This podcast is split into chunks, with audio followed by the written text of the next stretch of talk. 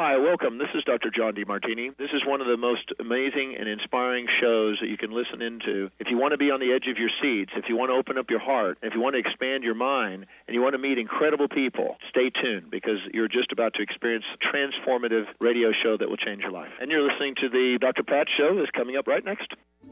The following audio is via a Skype call.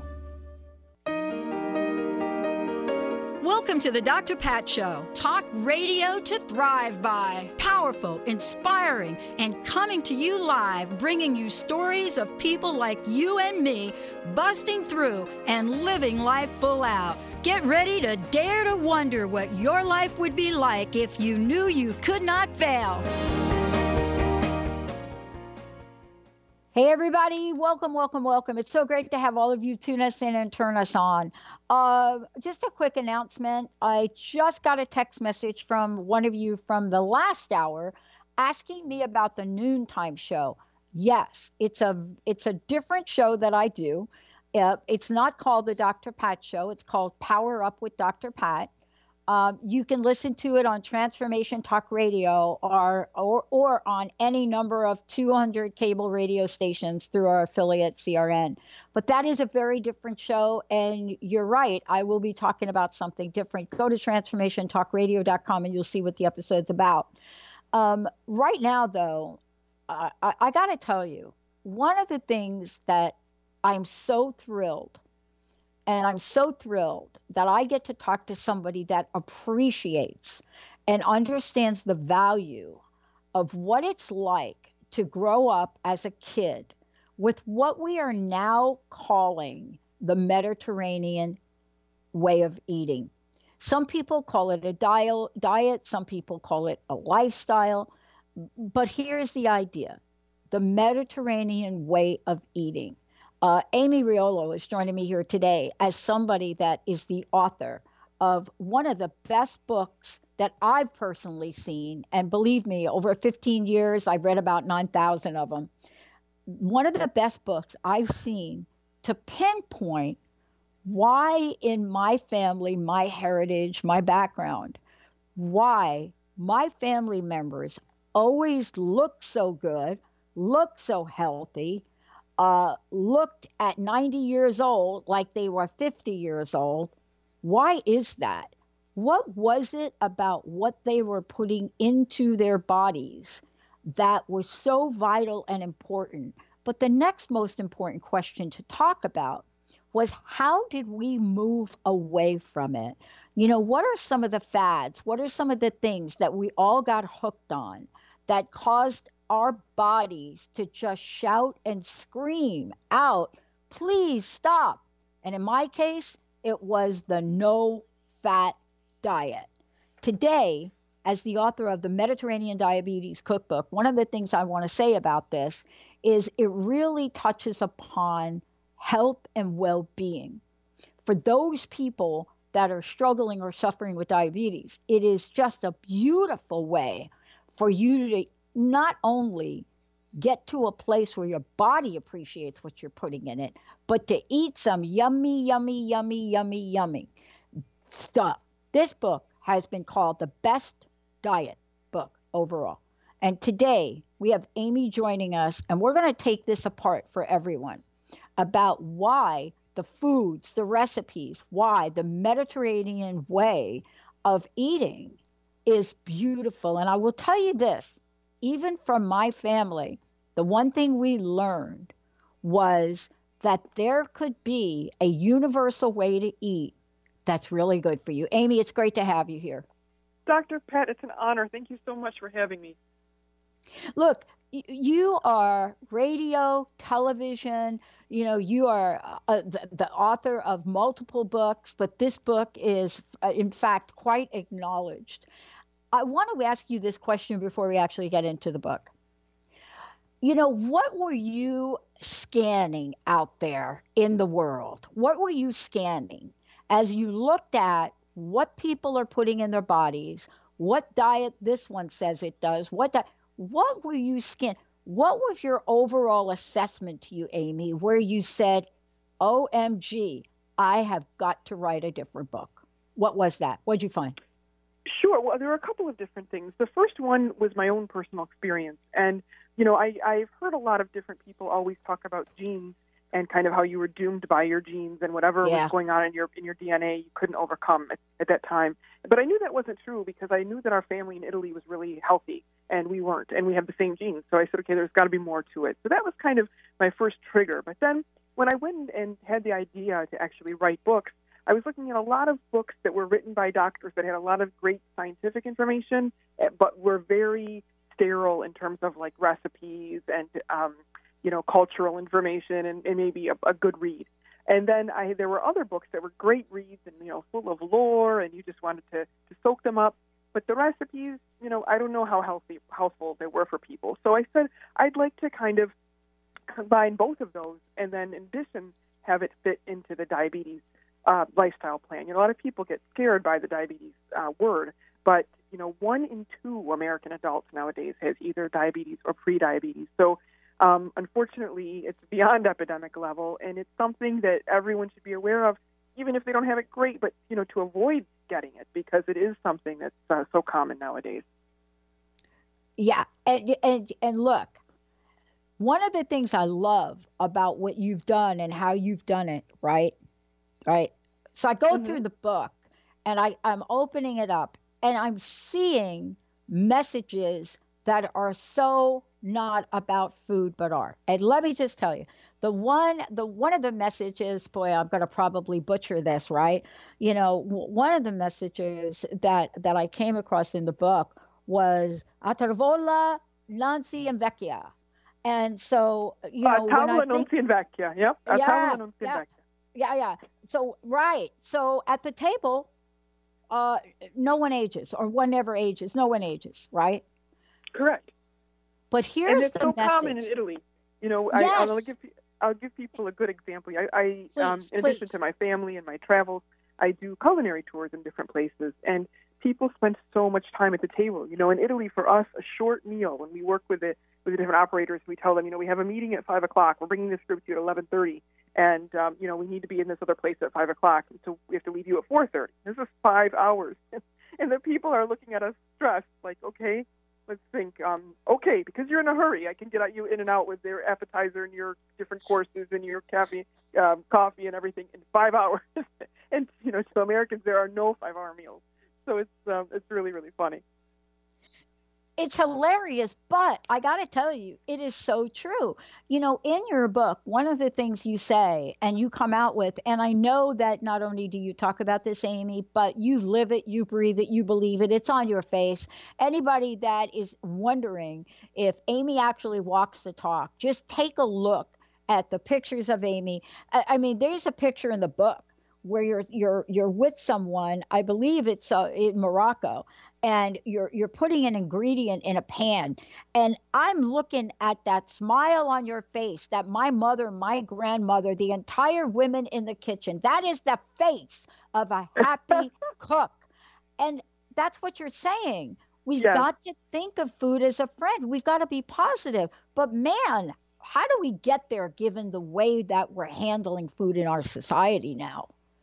Oh, Doctor Pettit, you know, that's a great point. And it's, I think it's very personal for everyone. It's hard um, when you think of food as something that you have to do to get it, you know, on the table. But there's one point, and it's a turning point for everybody who, who loves to cook, whether you, you say, okay, you know, and, and this is what I did when I was young. I had to cook for my mom. So I said, okay, you know, I'm going to challenge myself. I'm going to make the best possible thing I can with this. And I'm going to, you know, you know, bring joy to myself and my family, and I'm going to nourish us. And it, it was a great pleasure for me. It, then it transformed.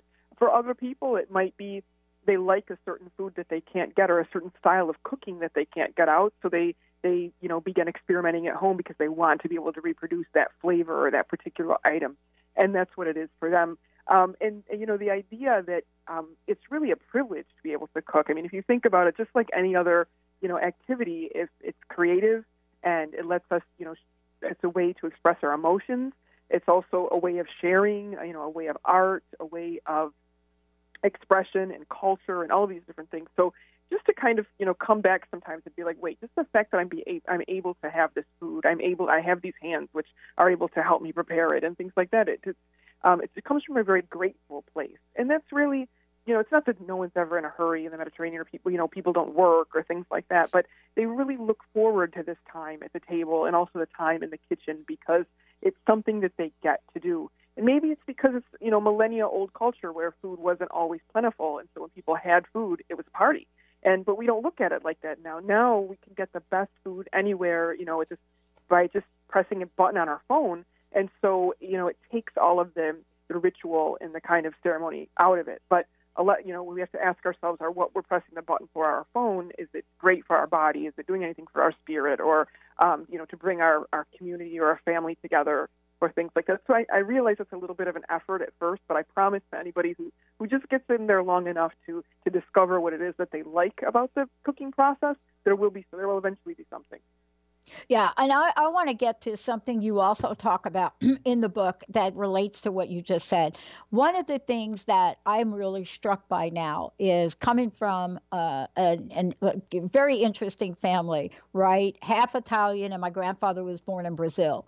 But you know, coming from this family, one of the things that I remember growing up is when you sat down, especially for like a Sunday meal, it pretty much started at about noon. And pretty much no one really got up from the table for a lot of hours later. But what I remember is that this was also a form of engagement and entertainment. There was an exactly. energy around this. Isn't that equally important for, for Definitely. Parents to get creative here? Definitely. You know, for couples, for parents, for friends, for, for coworkers, we do a lot of corporate bonding, you know, cooking classes. There's a reason that those work. It's because when you're in the kitchen, and I, I always use, um, you know, children as an example. People can ask children, "What's how was your day at school? Fine. You know, how's everything good?" And then you immediately you start working with dough with them, and within two seconds they're pouring their hearts out to you. And I swear it's better than any therapy or any kind of, um, you know, formal process because it just comes natural. Their hands are engaged. They're doing a monotonous task, which is to them enjoyable, and they start to really open up. And so. We, that's the benefit if we're with other people in the kitchen, you know, we can get that. But if we're alone in the kitchen, um, then we start to do that with ourselves. So we start to get into this kind of Zen space where you can really get creative and, and oh, I just have the solution to that problem I was trying to think about at work um, because my mind is on something else. And, and that's kind of really nice. And it's just, it's a void right now.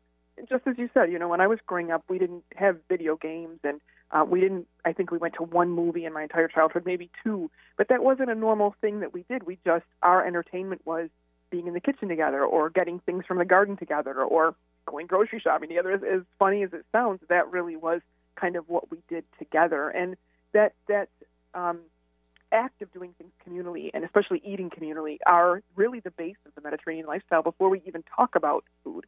And um, we, we, we're missing those human connections today. We kind of yeah, do it backwards are. because we yeah, eat no and then kidding, we take right? a picture of it. You know, we, we eat, right. we take a picture, and then we talk about it. oh, oh, my God. You're so right about that. Amy, we're going to take a short break. When we come back, we're going to talk story. The question I have for Amy is, can she think of a situation where she watched either her mom, her grandma, or some relative in the kitchen do something with food? And she thought, what? And it turned out to be delicious. Uh, when we come back, we're going to tell you how to get a copy of the book. Uh, for those of you just tuning in, we're talking about the Mediterranean Diabetes Cookbook. We're also going to talk about why the recipes in here help people with diabetes. Stay tuned. We'll be right back. Are you new to playing with the law of attraction or a seasoned pro looking for an easy and organized way to monitor your co-creation endeavors as you draw them from the immaterial planes into your physical reality? Then join me over at golden otter dot U S for bi-monthly new and full moon rituals where we plant seeds of intention, then harvest the fruits of our desires as part of a dynamic community in the members-only Lunar Manifestations Forum. I'm Autumn Seibel, host of Golden Otter Radio, where the metaphysical meets the mainstream, and I can't wait to meet you. Have you discovered the remarkable books at angel healing house dot com? Author Claire Candy Hoff has channeled rare books of inspiration and insight. Angels of Faith is an inspiring story of healing, comfort, and hope that reminds us that death is not to be feared, but embraced with joy. One True Home Behind the Veil of Forgetfulness takes readers on a roller coaster ride through Angel Ariel's five most important lives on Earth, as well as her experiences in the afterlife, and helps us remember our own journey across the veil. And Claire Candy's autobiography, I Am an Angelic Walk-In, which details the two thousand three soul exchange that took place when Claire Candy walked out of her body and Angel Ariel walked in, creating heaven on earth for herself and others. To find out more about these wonderful books, visit angel healing house dot com today. Are you looking for the perfect setting for your next workshop or retreat? At Spirit Fire Meditative Retreat Center, cultivating consciousness is what we do best. Our guests count on us to create an atmosphere that supports serenity and well-being. We lead from the heart and create space for the mind.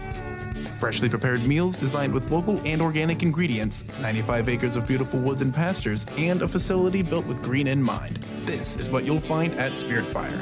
For more information, visit spirit fire retreat center dot com. Calling all moms, it's time to awaken your vibrant, intuitive, loving self in every area of your life. Join host Debbie Pokornik as she shares thoughts, stories, and tools to help you stand in your power. Listen to Vibrant, Powerful Moms, helping everyday women create extraordinary lives, Mondays at two thirty Pacific, five thirty Eastern. For more information about Debbie, visit empowering energy dot com. That's empowering with letters N R G dot com.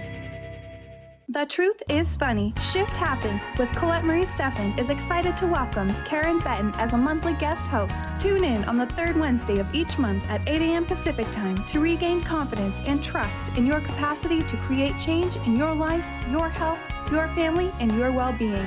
Karen Benton is a mother, nurse practitioner, certified body talk practitioner, Franklin Method instructor, and owner of Limitless Living, L L C. For more information about Karen, visit Karen Benton dot com. It's Benny.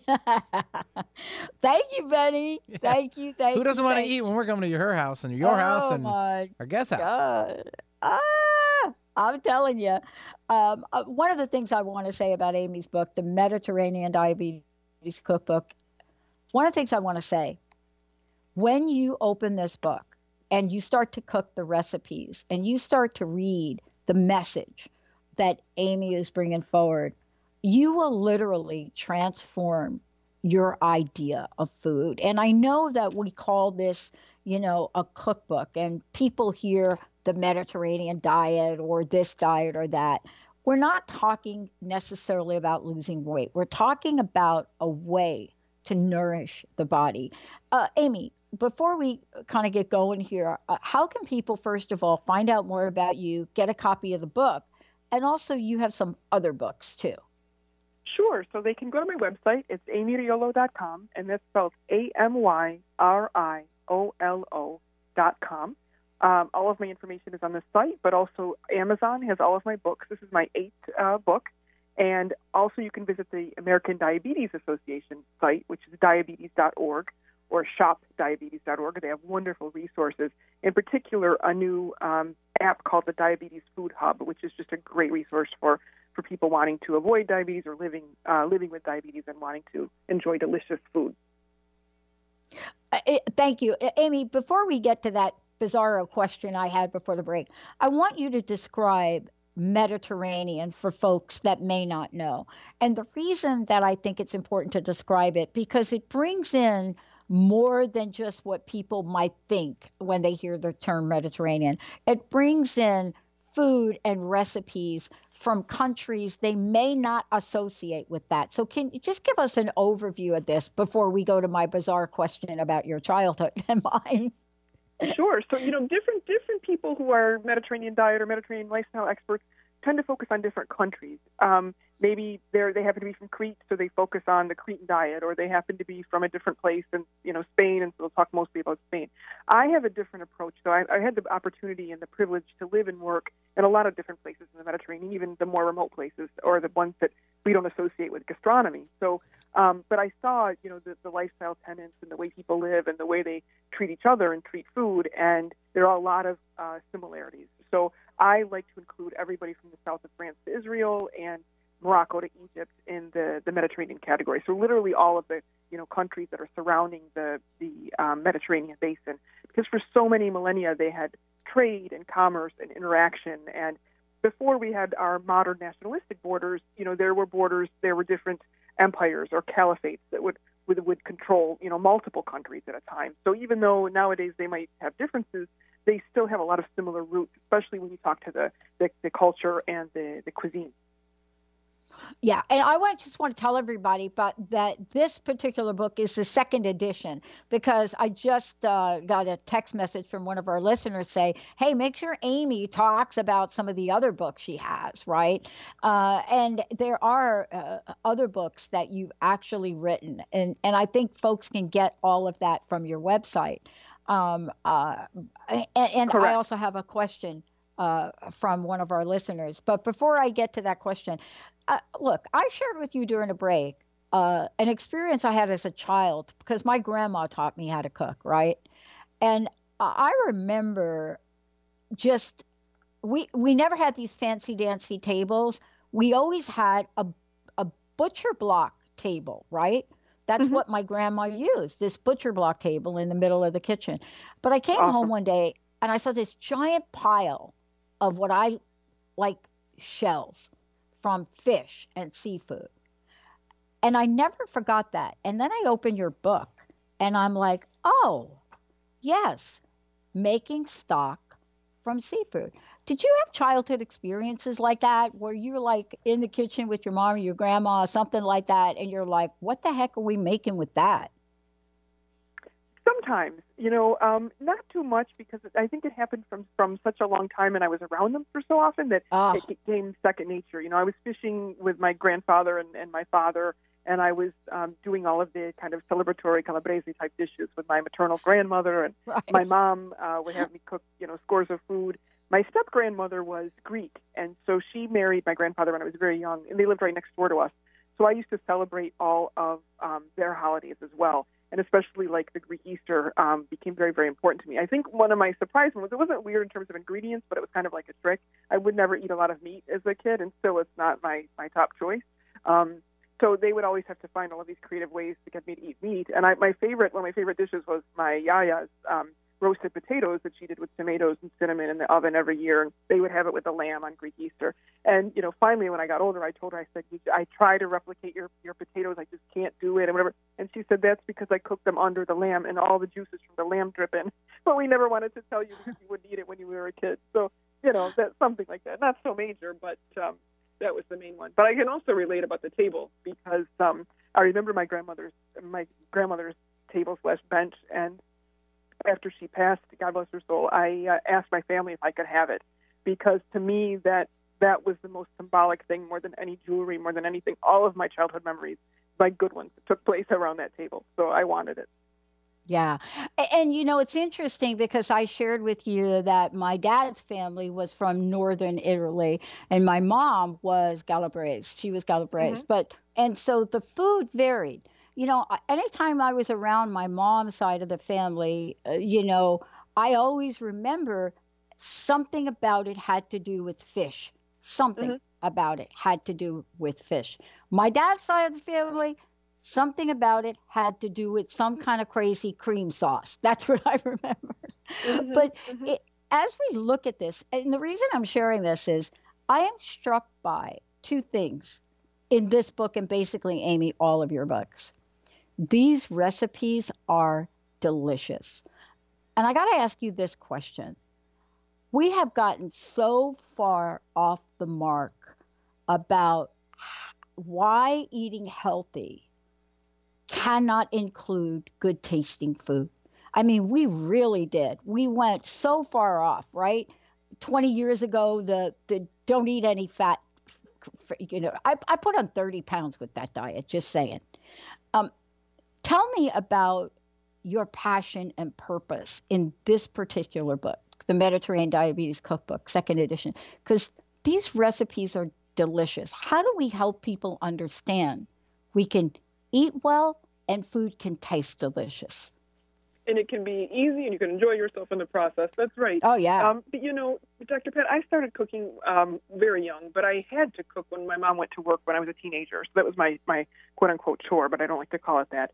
And um, she, when she got diagnosed with diabetes, I then had to make her lifestyle plan you know, work into the way that we ate. And I had to make it delicious because otherwise nobody would eat it, and I wouldn't want to eat it. So I tell people if I could do it at fifteen without a degree and before the days of the internet and all of these wonderful resources that we have, you know, anybody can do it now.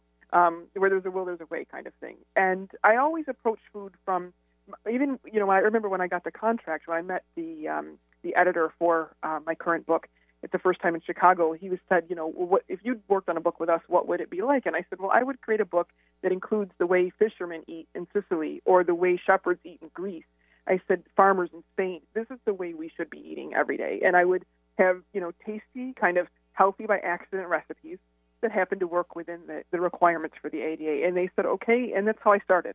I never started anything with, okay, what am I going to think about that's low fat? Okay, what am I going to, even though the recipes are low fat, I, I never said, okay, what am I going to, you know, think that, that only has this many grams of X?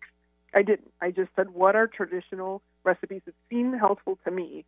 And let's see. And, you know, using that method, there were only two that didn't fit in, into the requirements in my cookbook. So I like to tell people that it's a very no-brainer. If it seems healthful, if you're using local, um, you know, produce and things like that that are in season, you're, you're, you're setting yourself up for success. And it's, it's really much easier than it seems. It's become mm-hmm. hard because we're we're away from the process, because we're buying things that are packaged and shipped all around the country at the same time. So we don't even know what season it is. But, you know, all you have to do is, even if you if you don't have a farmer's market, you go to the grocery store, all you have to do is look around what's in the produce aisle that's, you know, cheapest and there's a ton of. That's usually what's in season um, right now. And our bodies crave those nutrients. So um, yeah. that's, that's kind of how I went about it.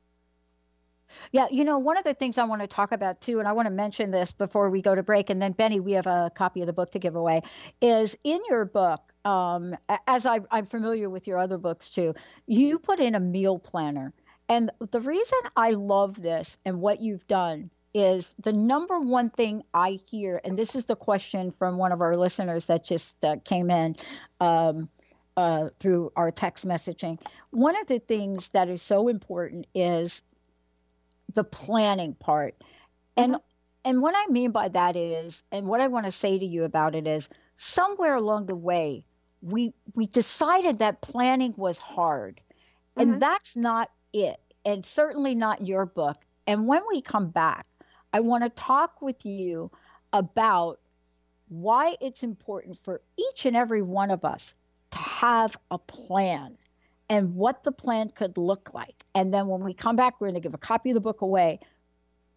But really, most funnest part of what we're doing, we're going to tell you what our favorite, favorite recipes are. I know I, I'm putting Amy on the spot because I bet every one of these are like her baby.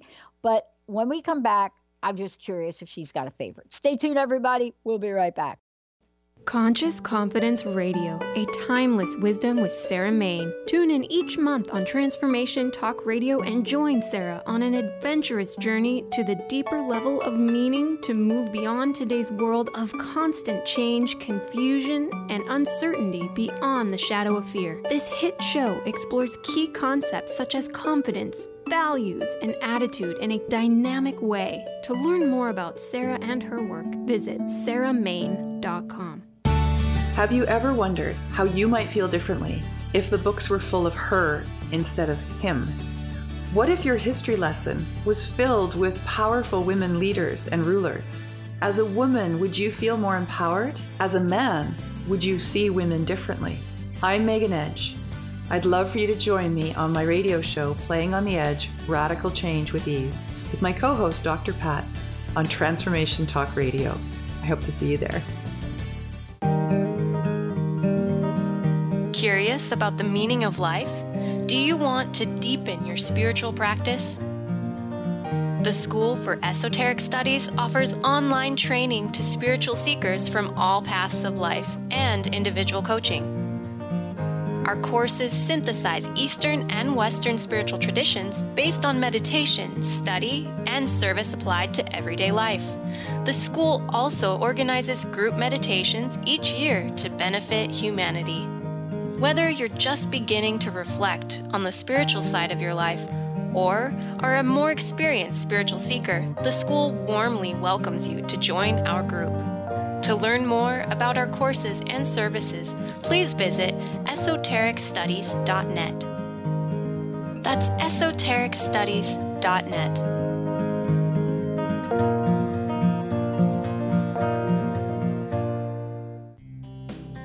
Are you ready to embrace your essence and the magic of who you are? Let me, Emily Perkins, hold your hand and walk with you as we go treasure hunting for the gold that lies within you. Tune in to Love Living Radio every second and fourth Wednesday at seven p.m. Eastern on transformation talk radio dot com. For more information, visit love living holistics dot com.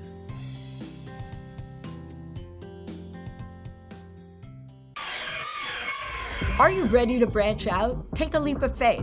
Then tune in to Get Rooted Radio with Erica Gifford Mills on transformation talk radio dot com every second and fourth Thursday at nine a.m. Pacific to equip, empower, and enlighten yourself.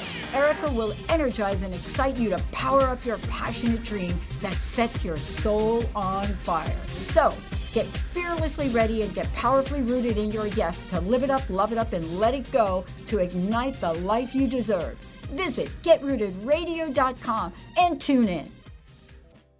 Hey, everybody. Welcome back. Welcome back. Look, uh, Benny, we're going to give a copy of this fabulous book away, the Mediterranean Diabetes Cookbook. This is the second edition. Uh, before we do that, Amy, this is not the only book you've done, but I also want folks to know about how they can find out more about you. Uh, you're an award-winning, best-selling author. You're a chef. You're a television personality. Of course, the Mediterranean diet advocate. But more importantly, you're passionate and purposeful about bringing vibrant health to, health to people. So please give out your website one more time if you don't mind. Sure. Thanks, Doctor Pat. It's amy riolo dot com. So it's spelled A M Y R I O L O dot com. All of my books are available on Amazon. And um, you can learn pretty much everything about me and my tours, my appearances, all on the website. Uh, yeah, please go ahead and check it out. And uh, if you've never seen Amy in person, you are going to absolutely be blown away. Dynamic is an understatement, and you're hearing part of it today.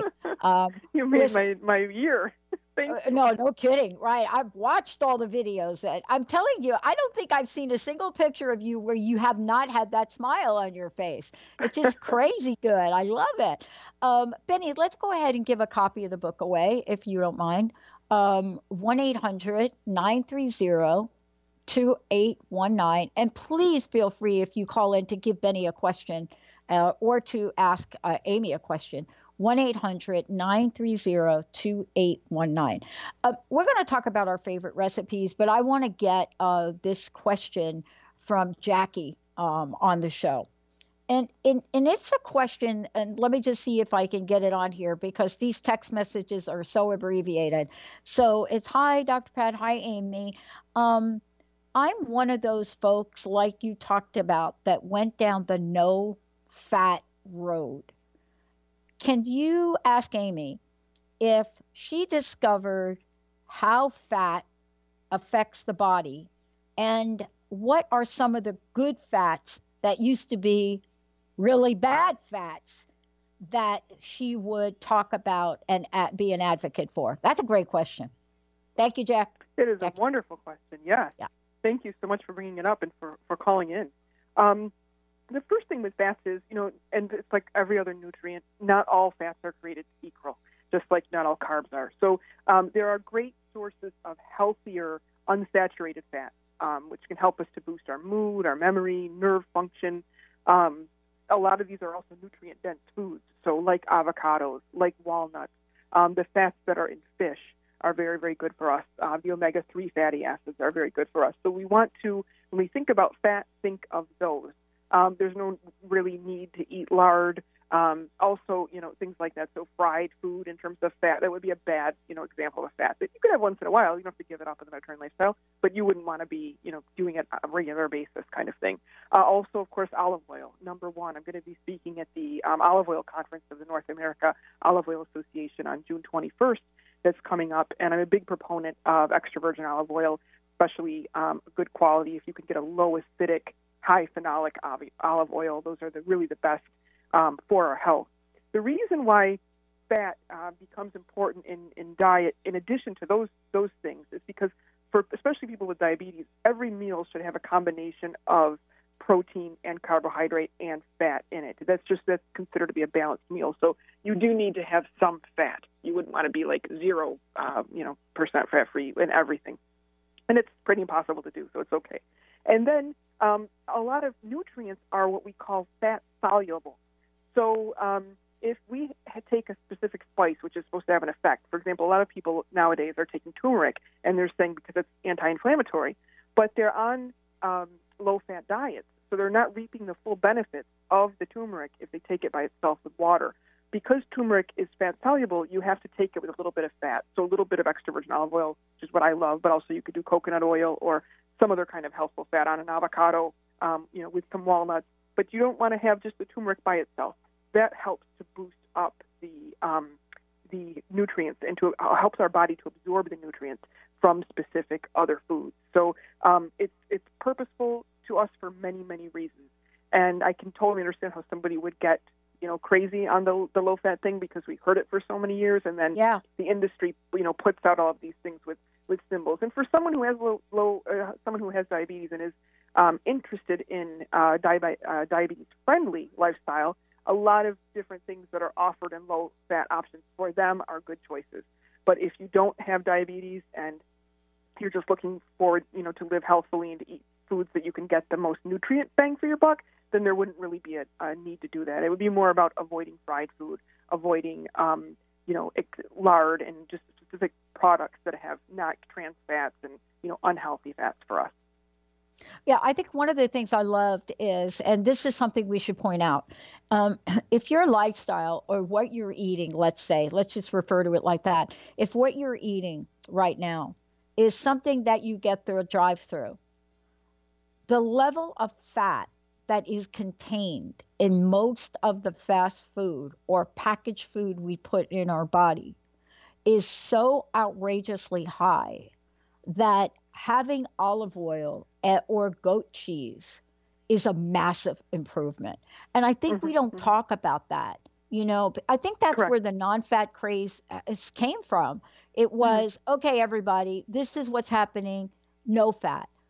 But if we think about what we're putting into our system, mm-hmm. whether it's a drive-through or those uh, inside aisles of your grocery store, and and we're willing to just cut back and maybe cook three days a week instead of buying something out of a box, that's a starting point.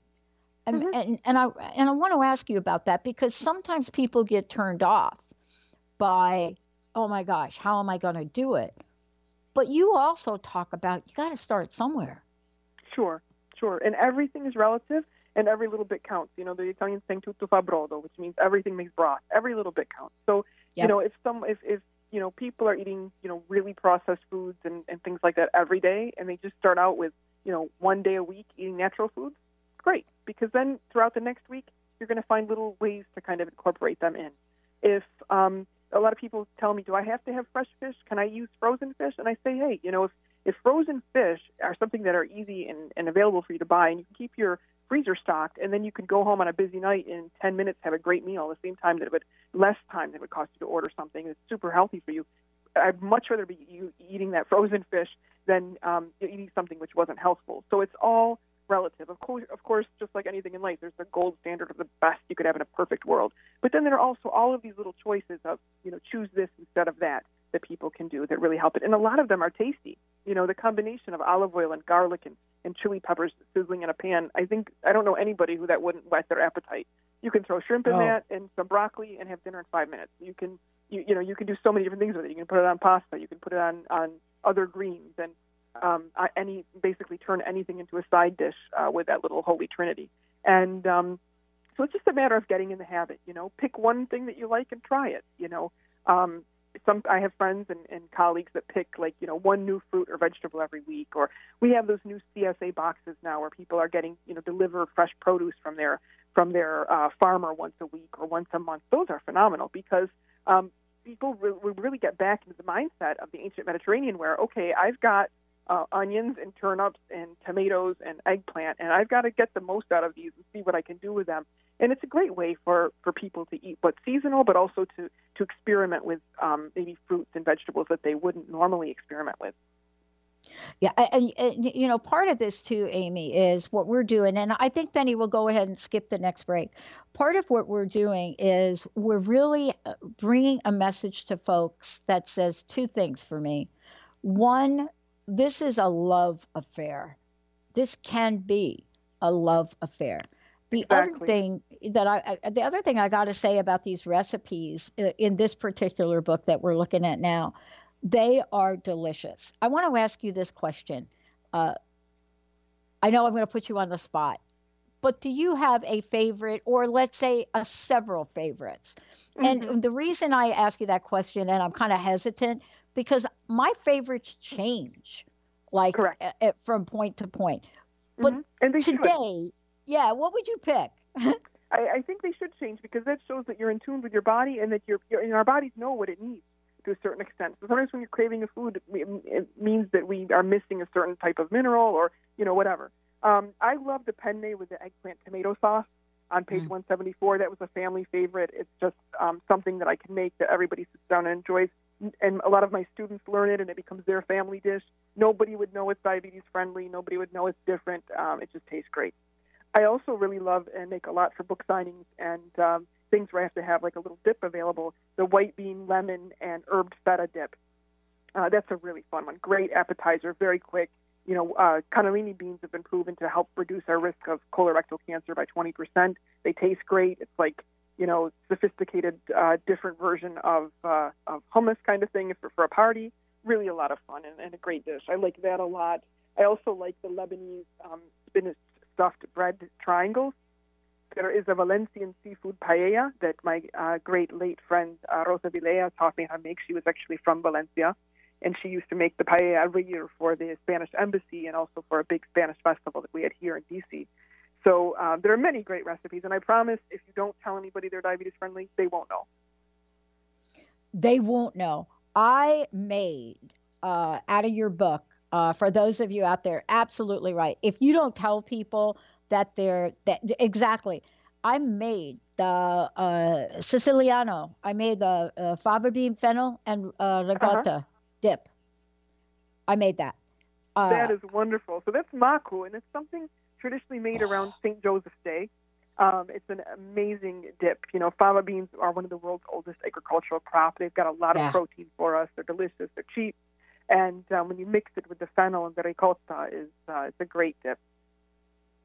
Unbelievable this was. Absolutely unbelievable. Um, I want to ask you this question, and I know we've got a little time left. I was talking to you about the fact that I read your book. I have introduced to myself again um, what I grew up with. And I grew up with a number of different things, but one of the things we always had was cheese and mm-hmm. figs.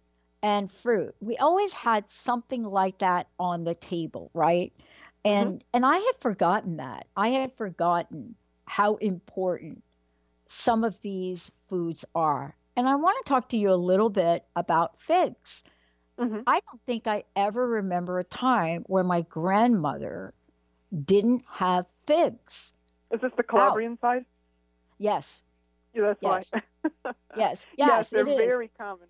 Very common, and they make the best the best figs in the in the some of the best in the world come from there. They have a D O P status, but yes, figs. Um, and I also used to work for the for the um, fig council here in the state, so that's kind of a funny tie-in. But uh, ounce per ounce, figs have more nutrients than any other fruit, so they're very nutrient dense. And when you dry them, the the nutrients um, compound, so you get even more yes. um, from drying them. They're delicious, they're easy, and you can do so many different things with them. Just, I always remind people, you know, choose the ones that don't have sugar added, sugar coating. You'd be amazed, like how many, how much dried fruit has sugar that it's not advertised. Just kind of double check that, you know, that's not available. But figs are, are really, really a wonderful choice. And for people who are busy and have to create snacks on the run, or, you know, eat breakfast in the car kind of thing, a handful of almonds, a couple dried figs is um, is really a good, can can help you go a long way.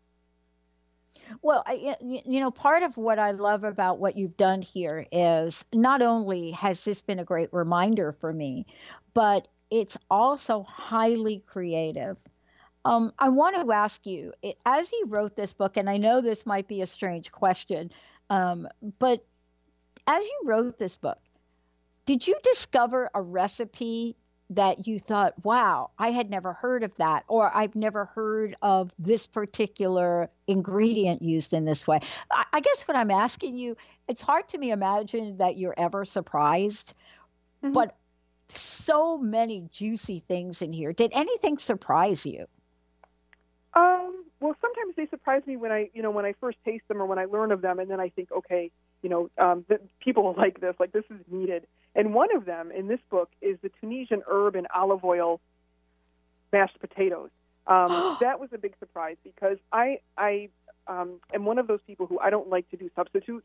I, we're not going to take your favorite family Christmas, Thanksgiving, Hanukkah dish and try to make it healthy. You know, it's once a year, go ahead, go all out, eat it, enjoy it, and we'll talk health the next day.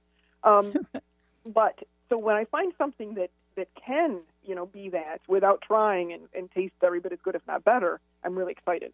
So I love buttery mashed potatoes just like everybody else does. Um, but I had these Tunisian mashed potatoes, which had olive oil in them and a lot of um like, you know, a cupful of freshly chopped herbs, and they were amazing. And I liked them better than traditional mashed potatoes. So I said, okay, took out all the butter, took out all the, you know, extra salt, because dill has a lot of mineral salt in it, uh, mineral uh, salt in terms of taste. And, um, you know, here we can have this great mashed potato dish. It tastes better without all the bad stuff, and why not? So I put those in there. And that was that was a very good, um, fun surprise for me, you know, things like that, that um I, I can give people wholeheartedly, tell them to enjoy it, and um, not have to worry about what it does kind of thing.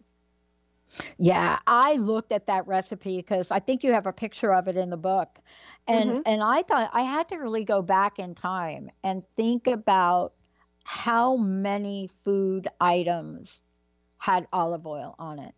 And mm-hmm. and I got to tell you that we have to get back to the basics in this, and and yet at the same time move beyond this idea that this is hard, because I didn't find any recipe in here that took an inordinary amount of time, or that you couldn't do some of the prep work for beforehand and have it ready and put it together.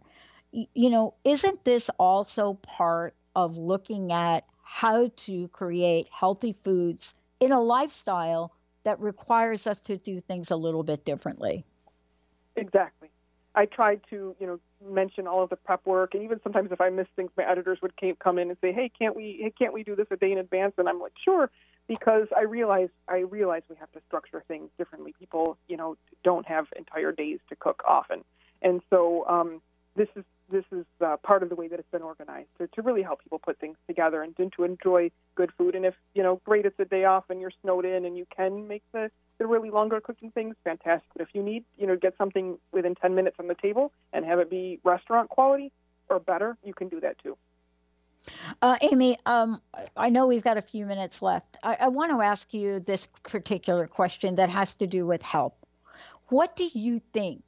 If I had to, if you had to pick your top three misunderstood foods, herbs, uh, uh, meat, whatever, your top three, what do we as a society in this country, because I don't think it's the same around the world, what foods are completely misunderstood? And as a result of that, we either not eating them, not eating them in the way we should, and therefore not getting their nutrition. What do you think are, are, are some of our misunderstood foods? Um, I don't know if they're misunderstood or, or um, underappreciated, but I'm going to start go. with, um, you know, beans and legumes, and then I'll yeah. talk about olive oil and uh, produce. So uh, beans and legumes, you know, poor man's food. Nobody knows how to do them. They just sit there. We give them to food banks, but we don't use them ourselves. They may have been poor man's food at one time, but actually in antiquity, they were they were worth their weight in gold. Lentils were literally worth their weight in gold. And I tell people now they're worth their weight in gold for our health because they're nutritional powerhouses. They're full of protein. They've got a lot of fiber, and they provide a lot of other nutrients that other food groups don't. They're super cheap. Anybody can eat them, and they cook in minutes. So red lentils can cook in under five minutes. You know, brown lentils and green, maybe fifteen, twenty, thirty, depending upon what they are. The black ones take a little longer. But um, every day we should be having a half a cup serving of beans or legumes. So um, that's my number one thing. And the great thing, they're, they're blank culinary canvases. We can use them in a million ways. Uh, second thing would be um, the, fe- the fresh produce. Um, you know, so many of our meals are planned in the United States um, thinking of the protein first. So we're going to say, okay, like I'm going to have lamb, and then on the side I'm going to have this and this. And we should be saying, you know, it's artichoke season, so how many ways can we get artichokes in this meal? And then, you know, what protein are we going to have with that to supplement it? We should be doing it the other way. Uh, even if we go to a restaurant, we should be doing it the other way. Order two or three sides and, and you know, a serving of, of protein and split that with somebody, because the, the restaurant-size portions are always family-sized, especially when it comes to meat. Um, so that, that would be a, a big thing to say.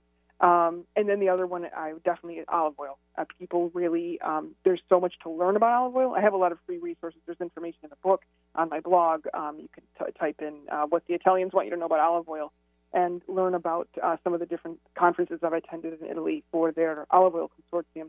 What to look for, you know, um, a good low quality, uh, sorry, low acid will be a higher quality um, olive oil. So the lower the acid, the higher the quality. And also um, the higher the phenols, because those are the things that have all the antioxidants that can help us with all the illness. Olive oil, in addition to being good on its own and being a good healthy fat and anti-inflammatory, and the list goes on and on, it also helps to amp up the nutrient power of whatever we're eating. So if we eat a salad, salad's great. We have olive oil, olive oil's great. But we put the olive oil and the salad together, the, the nutrients in that salad will be bumped up by the olive oil in addition. Um, so that's a great way to use it too. And people always tell me, talking of misconceptions, they always ask me, you know, okay, that's I, that's nice, this is good olive oil, but what one should I be cooking with? And it, I always stop because I say it's going in your body, you know. And when I go, and I, I don't mean to sound like a snob, but when I go to, you know, change the oil in my car, the, the mechanic will always tell me, you know, this is the better one that you can put in your car, or this is the less one. And you kind of feel bad putting the bad one in your car. This is your body. You know, we've got one body, and we know this this product is really good for us. So use the one that you love, and also use, you know, the best quality they possibly can, because you, it will really, it will show you benefits um, in the long run. Yeah, I think we picked that up along the way. I think that what happened is we went through what I call the miseducation of food. And mm-hmm. somewhere along the way, we gathered some information. But I'll tell you, there was only one kind of one bottle of oil out. Now, uh, clearly, my my my mom and my grandmom, they may have changed it up.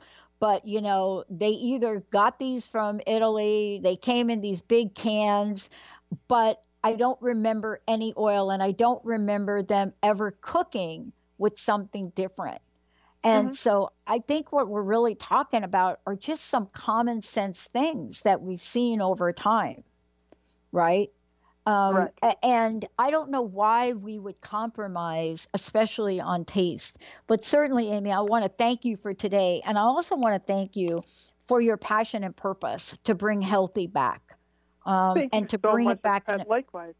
Yeah, I mean, not just to bring healthy back, but to bring healthy and delicious back. Thank you so much for that. Thank you. It's a pleasure to hear from you. You know, for those of you out there, I want to make sure that you know this is the Mediterranean Diabetes Cookbook. Amy, one more time for the website. Let folks know how they can find out more about you. Sure. It's amy riolo dot com, A M Y R I O L O dot com. And for those of you out there, please go to the website. Lots of information, lots of tips, uh, and make sure, try some of these out. Really super, super easy to do and delicious. And by the way, one of the things I discovered about these, some of these recipes you can make as snacks for your kids. Yummy. Hey, everybody, I'm Doctor Pat. We'll see you next time. The preceding audio was via a Skype call.